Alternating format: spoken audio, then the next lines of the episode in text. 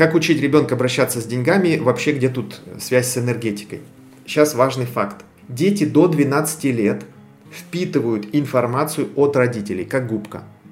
Если вы папа-мама, и если у вас еще ребенок до 12 лет, у вас еще есть время повлиять на его жизнь и судьбу. Если ему уже более 12 лет, то, скорее всего, 99%, что упущена возможность, вы уже будете пожинать плоды. Поэтому ребенок будет запоминать все то, что делаете вы. Если вы расточительны с деньгами или не умеете контролировать финансы, money management, у него будет то же самое.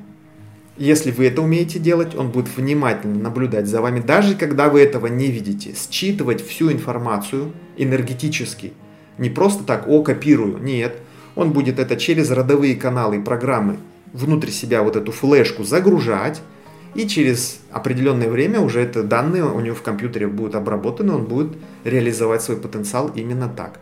Поэтому, если коротко ответить на вопрос, только через себя можете научить ребенка, как обращаться с деньгами, со здоровьем, с драчунами, с проблемными ситуациями в школе и так далее. Только через свой образ жизни и, вы словами мало что можете вбить в голову ребенку, да?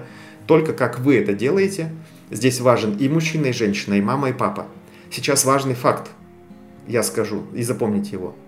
Духовным наставником мальчика является мама. Духовным наставником девочки является папа.